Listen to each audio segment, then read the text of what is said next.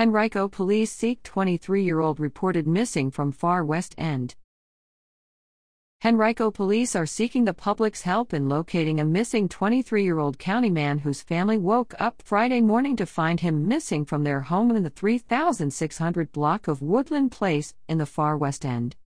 Abhijith Rajan was reported missing at about 5 a.m., according to his parents.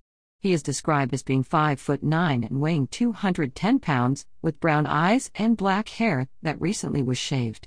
He was last seen wearing blue tennis shoes and either black shorts or pants. He does not have access to a car and is suspected to be walking. Family members told police that Rajan needs medication and medical attention. If you think you see Rajan or have any information that could help police find him, call 501 5000.